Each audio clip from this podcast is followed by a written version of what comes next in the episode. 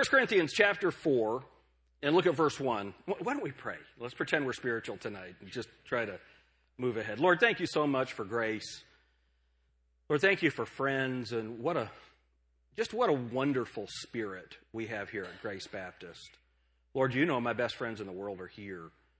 And Father, it's just such a wonderful thing to study the Word of God together and work forward, work ahead for you with these people in this place.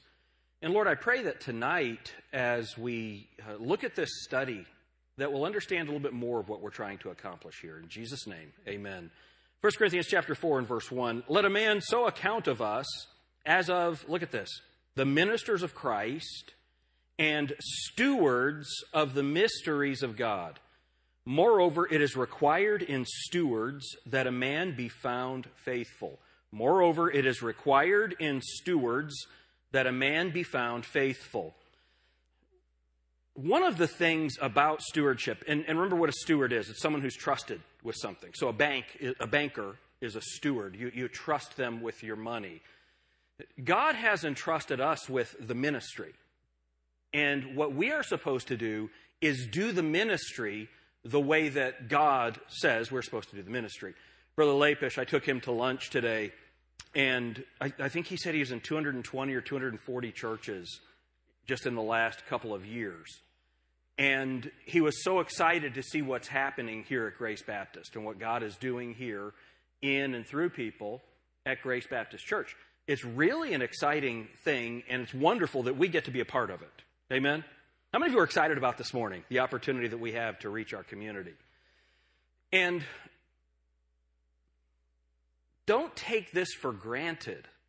So, talk to your friends who move to another area and try and find a church. Don't take what God is doing here at Grace Baptist for granted. And one of the reasons, I think there are two primary reasons that God is blessing us. Number one, we try to be faithful to His Word, and God always, God always magnifies His Word. So as long as we're faithful to His Word, I think He'll bless us. But the other reason is the faithfulness of God's people. God blesses stewards. God blesses people who are faithful to his word and faithful to his work. And that's what you guys are doing. And we want to make sure as we continue through this springtime, as we head into our grand opening, and we try to accomplish all of these things. So we did Becoming a Welcoming Church. And if you remember, I used the book by Tom Rainer called Becoming a Welcoming Church.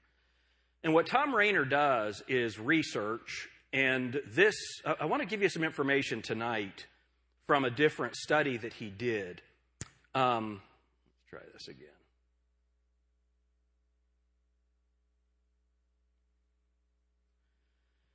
So he did a study called Nine Habits of Churches That Reach and Keep the Unchurched. Nine Habits of Churches That Reach and Keep the Unchurched. So right now, we're in the process of trying to reach more, but when we reach them, we want to keep them. So I want you to see some of this information. Now, look at the work that went into this. The following is from a seven year study by Tom Rainer and a research team at Southern Seminary. That's the Southern Baptist Seminary in Louisville. Uh, hold on just a second.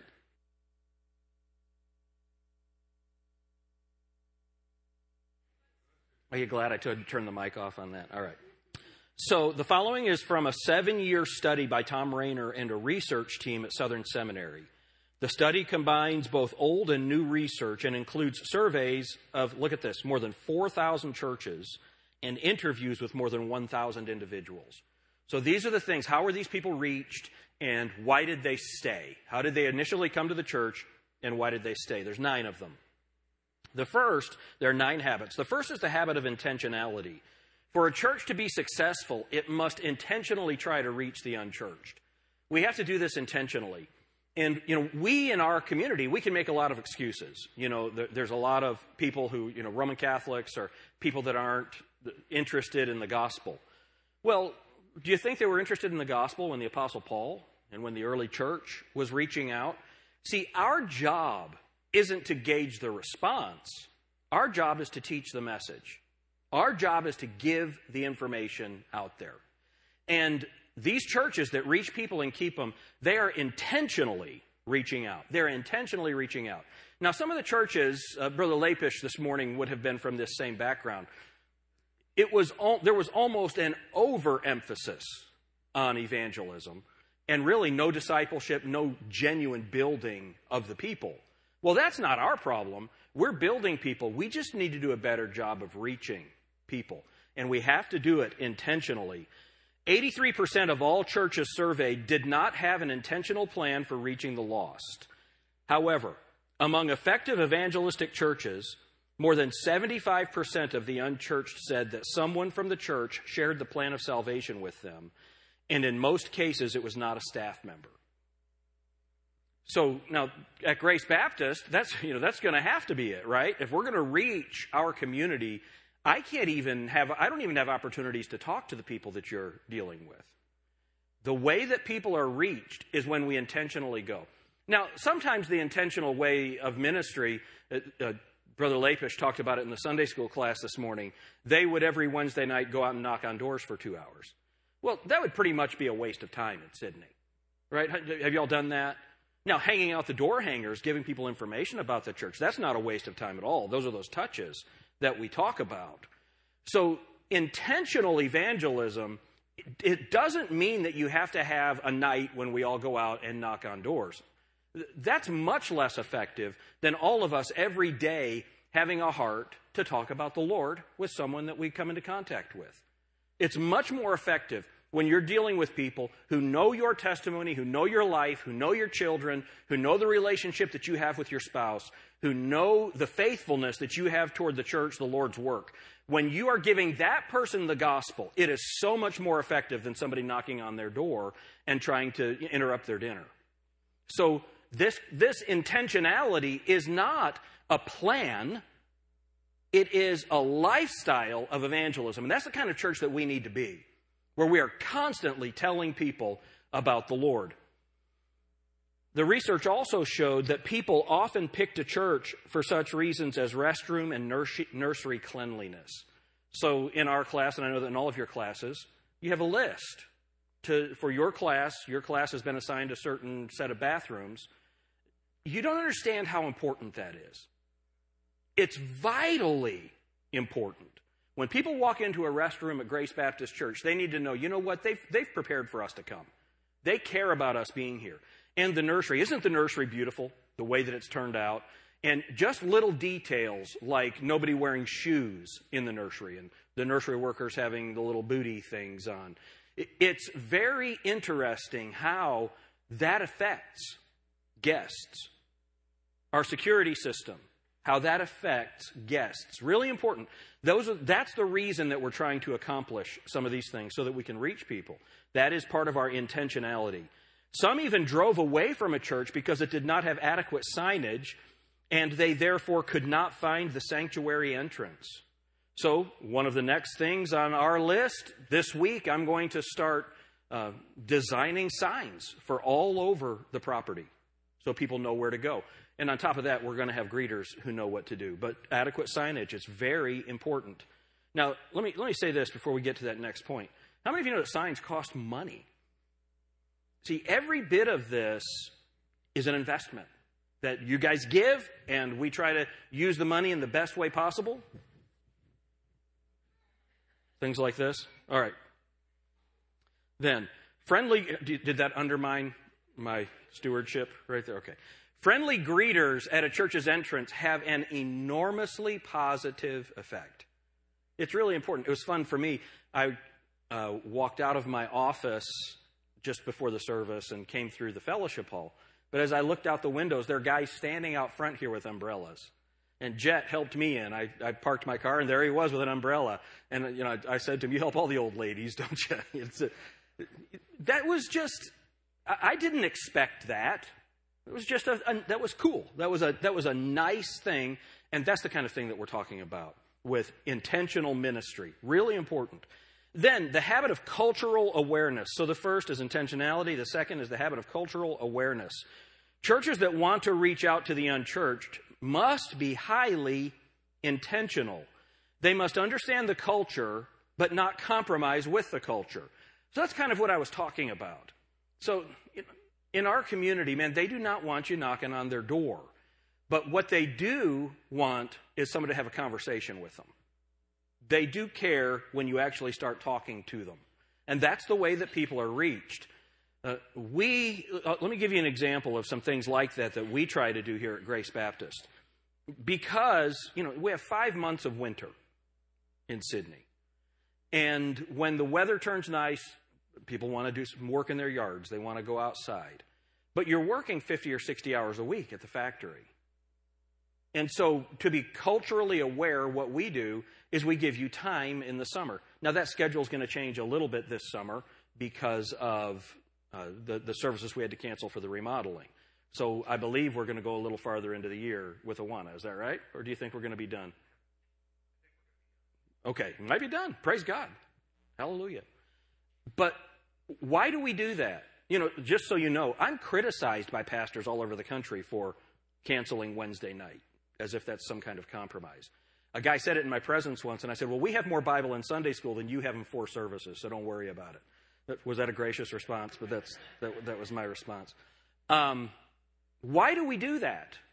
Not because I don't want to work. My favorite part of my job is teaching. That's my favorite part. Making the signs, I'm not really that interested in, but I have to do it because that falls under my job description too. But we don't cancel those services to have time off. That's, we're trying to be culturally aware. We're trying to give you opportunities to reach people, to be with your families, to do all those things in a community that's very busy. Um, next Sunday night for Easter, we're not going to have an evening service. So we have a guest speaker that we're paying to be here, but we're not having an evening service. Why are we doing that? Because I know so many of you, your Easter dinner is with a bunch of lost family members.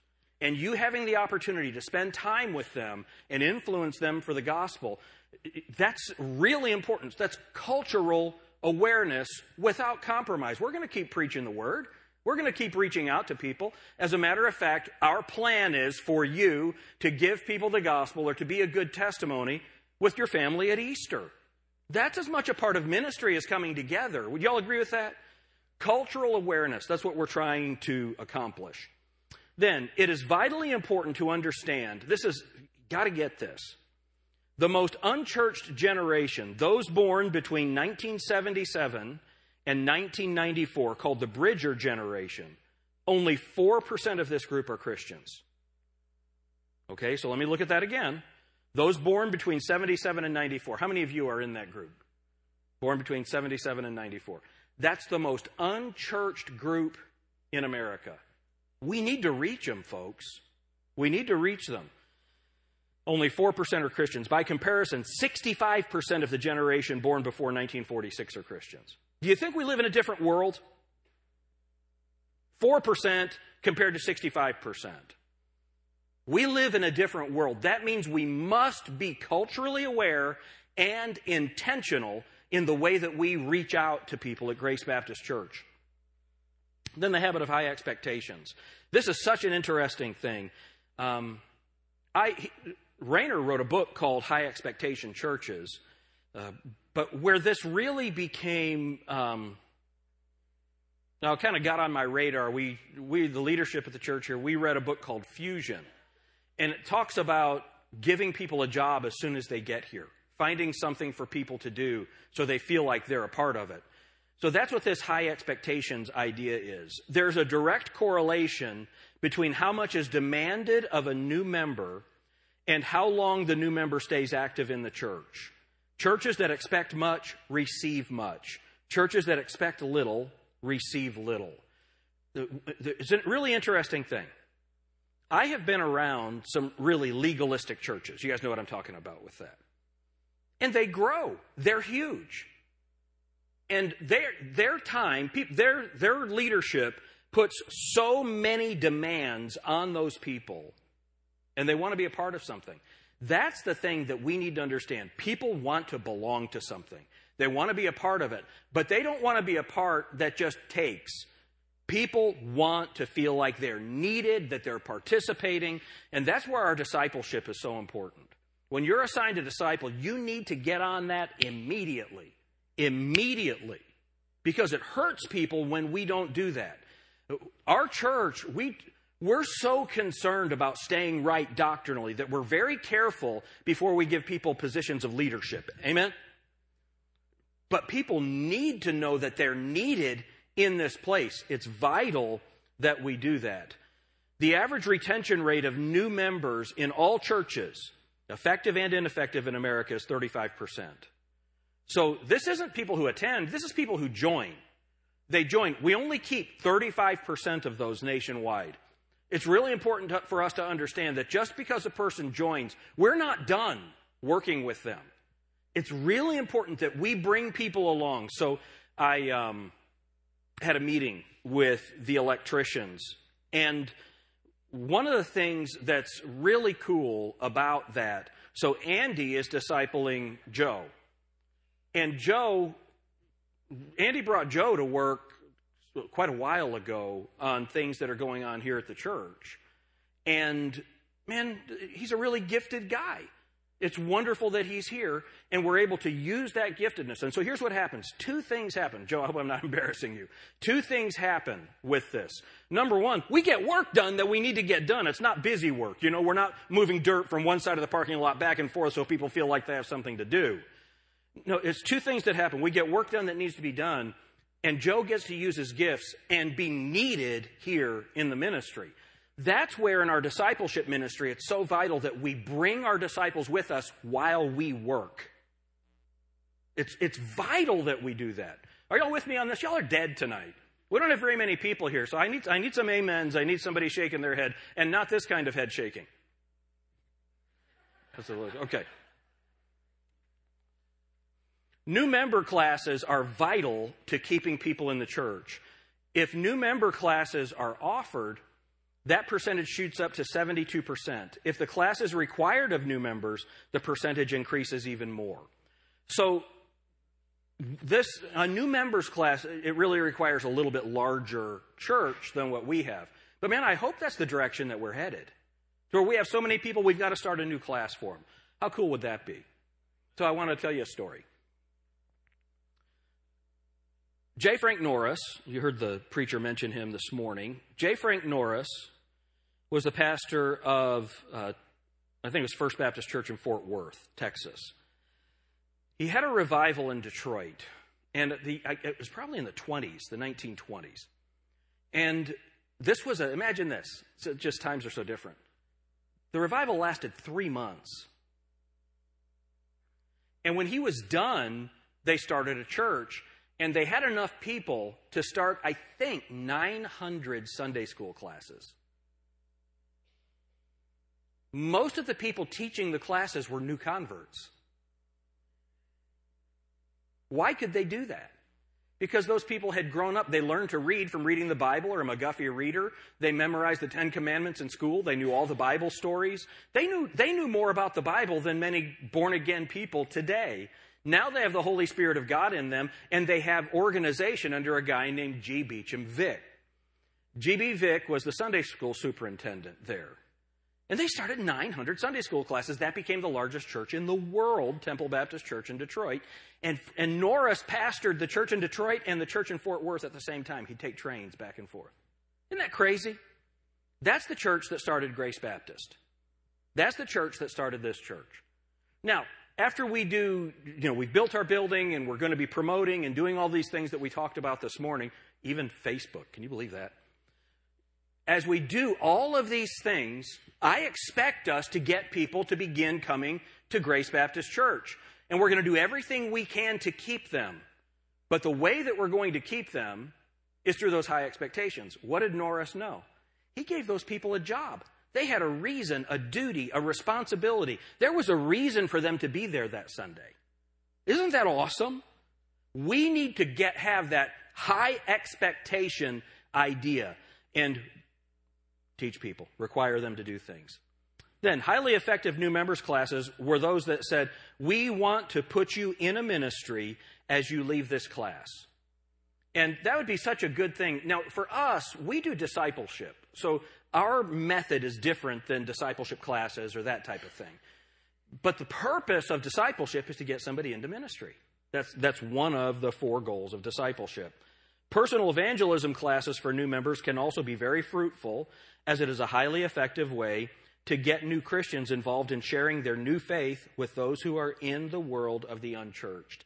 It's a wonderful thing when somebody gets saved, they're on fire for God, and you tell them how to tell somebody else. Amen. All right. So, number four, the habit of clear doctrine. The habit of clear doctrine. Now, I know you guys might be thinking that I am making this up because it sounds like stuff that I've said, but this comes from the research of 4,000 churches and 1,000 new believers. All right, the habit of clear doctrine. People want to hear about doctrine on the front end. They will not make a commitment to a church if they are not told what the church believes from the start. And you know, that's, that's actually happened here at Grace Baptist. We've had families that have started coming during this launch time. And they're so excited because they're hearing who we are and what we want to accomplish. That, that's pretty cool. And a bunch of them have stayed. We've got new families that are coming to the church through this launch time because they're hearing who we are.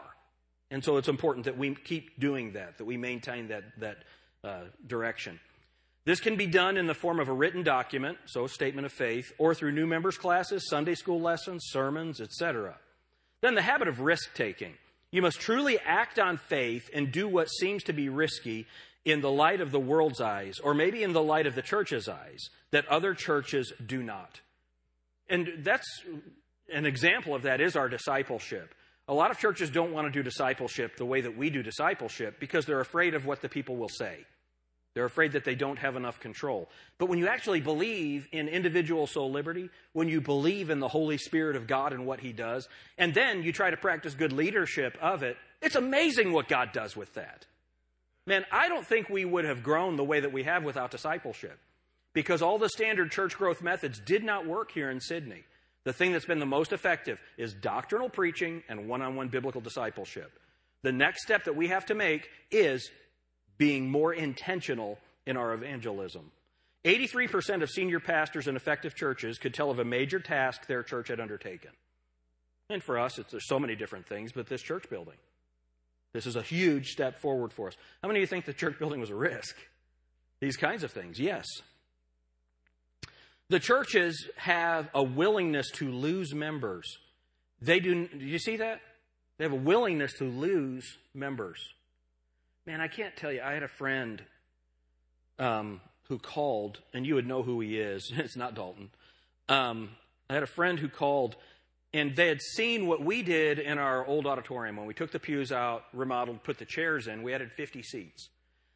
Well, that's cheaper than building a building. How many of you recognize that chairs are cheaper than building? Okay. And so he went back to his church and he told his church, his, his auditorium is about the same size as ours, and he explained to them what he believed that they needed to do so that they could get more room, so that they're able get more people, so they're able to get that take that next step.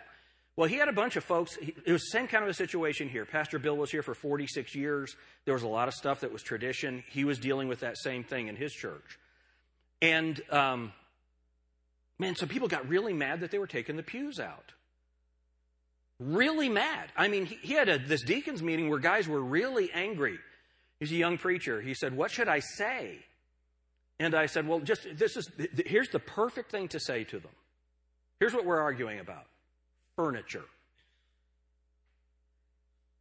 Furniture. There's nothing spiritual about a pew. Why do chairs work better? There's a defined space. In a pew, people spread out all over the place, and you don't take up, you don't fit as many people in it. And he ended up losing some people because they went to chairs. How many of you think that's insane? You know, we experienced some of that. Man, I made some big mistakes as, an, as a young pastor here. I made some big mistakes. And we had people leave the church because of it. And man, I felt bad about it then. Now it kind of makes me mad. Because these were the these are older, supposed to be spiritual people who couldn't see that a young preacher is going to make some mistakes. So next time, I'm just going to slap one of them in the. No, I think they're all dead. Um,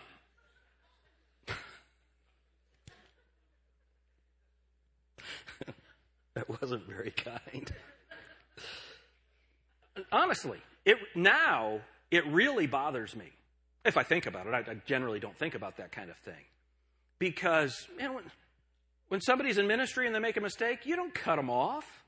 Man, I'll never forget. I messed up the budget really bad. I'd never really done a church budget, and we had we got to the end of the year and we did the math, and I had overspent by a bunch. We had a deacons meeting. I was scared to death. I thought they were going to fire me for sure. And Elza Willis tapped me on the shoulder and said, "You'll do better." Walked out. That was the entire conversation. Praise God. Ed Brahman, where are you? You need to hear that right there. I just. no, see, now we're smart. Ed makes the budget, see, so I, I, I don't do it. Um, that willingness to lose people in order to do right is vital. Now, let me step back from that. There's a, there's a methodology. It's the purpose driven church, Rick Warren. And in that purpose driven method, they, they intentionally try to get older people to leave the church. They don't want them there. That's not us. That is not us. I mean, that's the backbone of Grace Baptist Church. Dan woke up at that.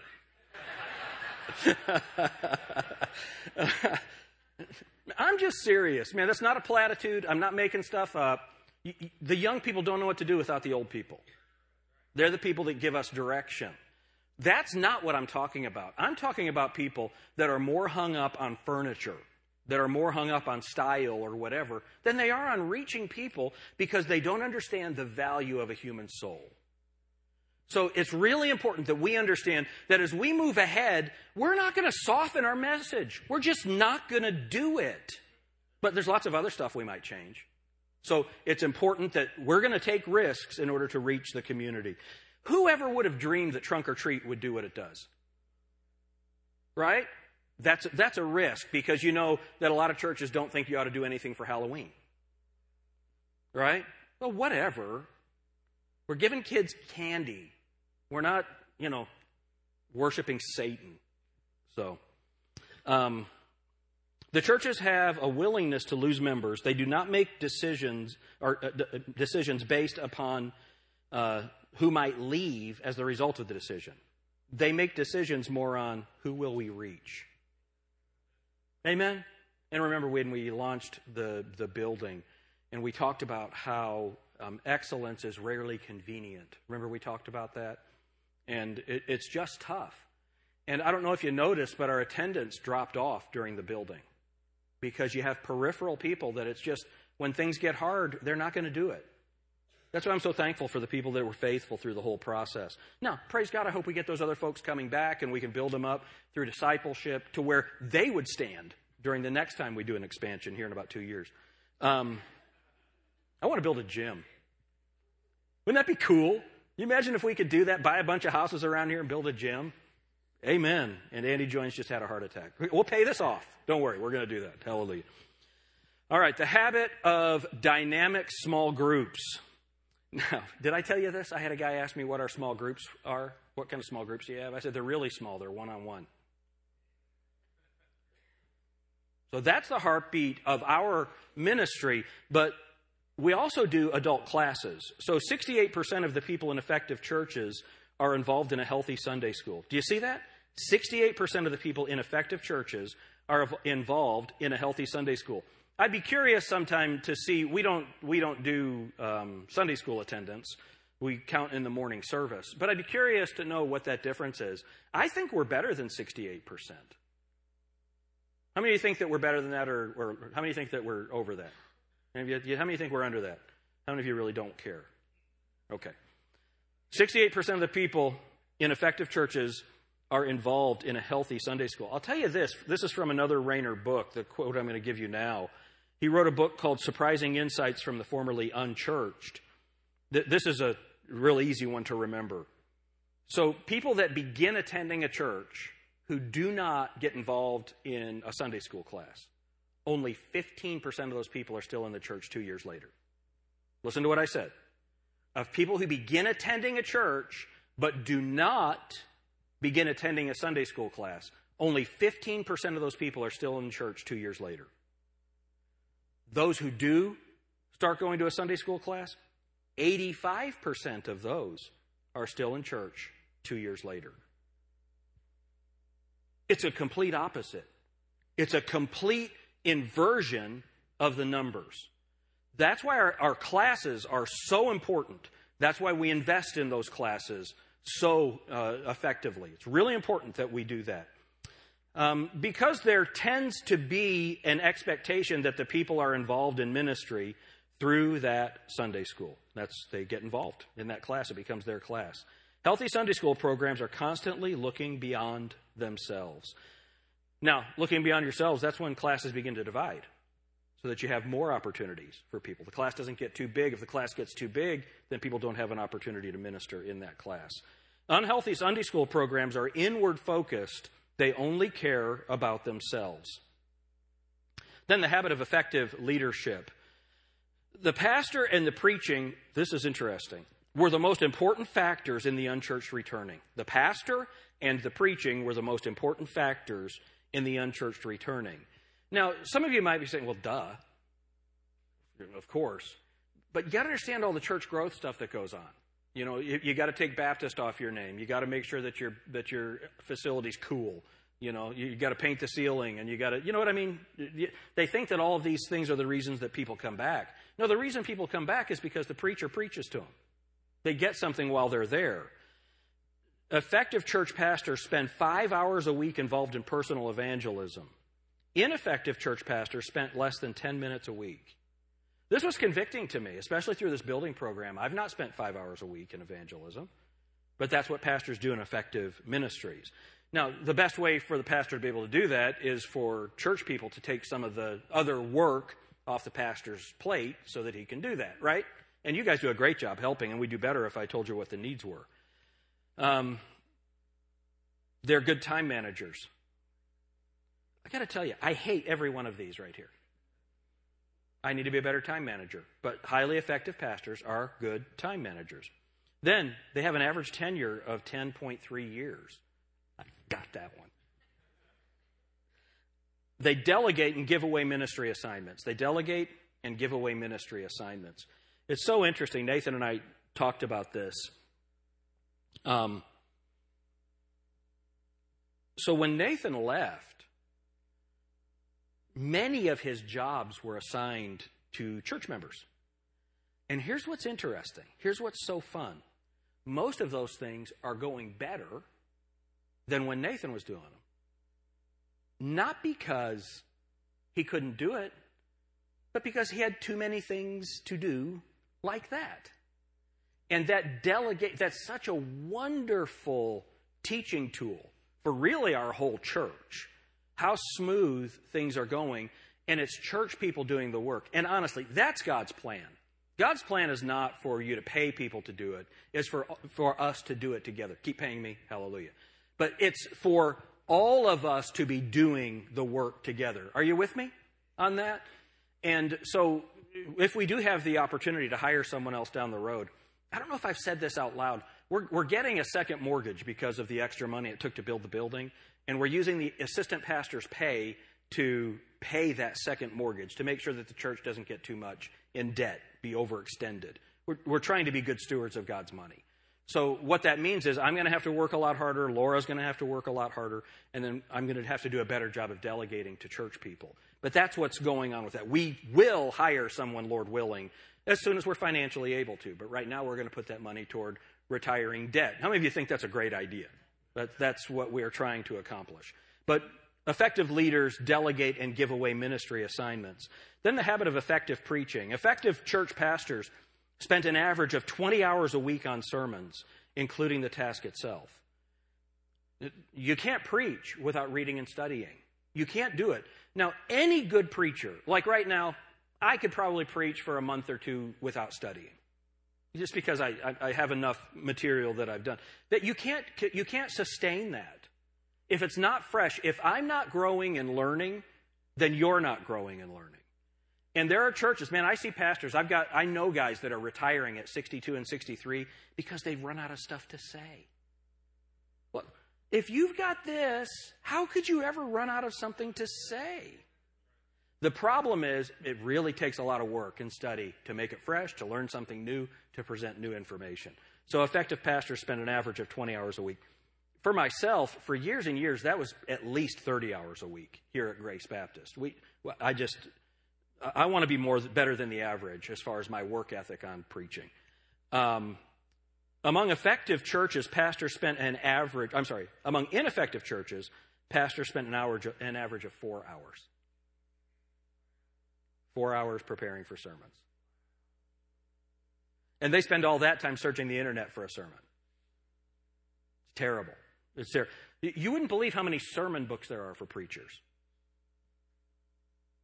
or outline starters. Now, I'll be honest, there have been times on a Sunday night where I pulled out an outline starter to help me. But man, if that was all I did, you guys would starve to death spiritually right? And so this is, it's really important. And so let me just, yeah, we're doing good for time. One of the best things that Grace Baptist did for Grace Baptist is to help me build a library. It's vital. I can't tell you how wonderful it is to where if I'm studying a passage, got some difficult things, that I can walk into my own library and pull out eight or ten different authors on that issue. It's so important. It's so helpful. There's nothing that you can do in life that doesn't require an investment of time and expense. It's just the way it is. And Grace Baptist has done that for me. And I can't tell you.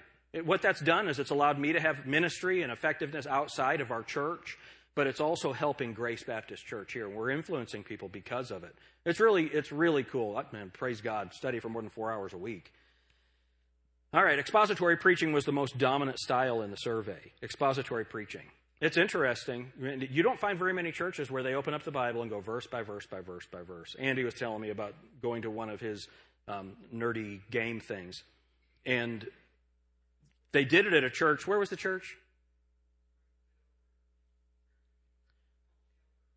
Shelter Church, you know, the ramp. Um, and they had it in the auditorium, and it was so dark in there, they couldn't see to play their games. And he asked them to turn the lights up, and he said, This is as high as they go. When we were building this auditorium, I had to I talked to four different people on the project about the lights who couldn't understand why we, we were using these bright lights. Don't you want it darker in here? No. I, I walked around. I, I intentionally went from different spots in the room with the lights with a Bible to make sure that you could see it. This is the only reason we're in here. Now, I understand tonight we're giving more of, of philosophy of what we're doing to, to show why we're doing it. But the heartbeat of Grace Baptist Church is we open our Bible and we look at verse after verse and we turn the pages and we, we do all of those things. That is completely unique in Christianity. There are so few churches that do that. But the effective churches, they have expository preaching where we preach the Bible. Then the habit of prayer. Churches that pray together and pray often keep their new members. Now, look at how this is. This is really important. New members must be called and told they are specifically being prayed for. See, when we think of prayer, we think of corporate prayer meetings where everybody comes together and a few people pray out loud. There are times when that's effective. No, this is talking about specifically praying for specific people and then letting them know they're being prayed for. It's vital that we do that. 83% of the effective churches had corporate prayer ministries that were operational and emphasized. So this morning, when I had everyone come forward to pray for that, that's corporate prayer. That's corporate prayer. One of the things that I'm wanting to do as we launch our new ministries and those things is to have times of prayer and opportunities for people to pray and prayer teams where you don't necessarily have to come together, but you're all praying about the same thing. You're praying fervently and regularly for the same thing. We don't need something else on the schedule to get people into the building. That's not what we need. But we do need to direct people to pray more effectively and more specifically. Do y'all agree with that? That is one of those nine habits of effective ministries. Nine habits of churches that reach and keep the unchurched. Now, I'm done. Amanda, you can come to the piano if you would. How many of you can see that we're doing pretty well on some of those? But how many of you see there are some areas we need to do better? So if we're going to, and if, we're going to move ahead. The way that we're going to do it is by doing it biblically, but then with information like we just read from Tom Rainer, that's good information for us to know. So as we are doing biblical ministry, that we make sure that we're doing it in an effective way. And there are things that, that we'll add, there are things that we'll take away. The thing that busyness is not going to grow Grace Baptist. Effectiveness is going to grow Grace Baptist. And we become more effective when each and every one of us are concerned. We're intentional about telling people about Jesus Christ. There's something that's going to happen on May 19th. What is that? Okay, that's really lame. There's something that's going to happen on May 19th. What is that? Yes. And it's going to be fantastic.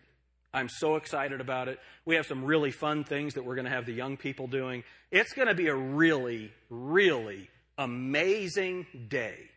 So, some of you have things planned, family vacations you've bought tickets for, and things. I understand. That, that's it. We know you don't love Jesus.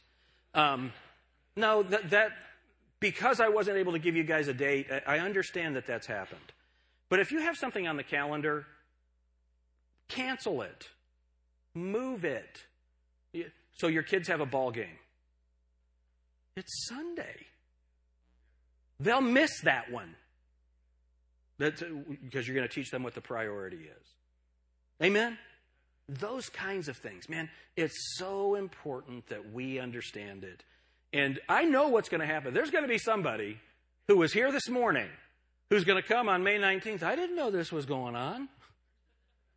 Shazam!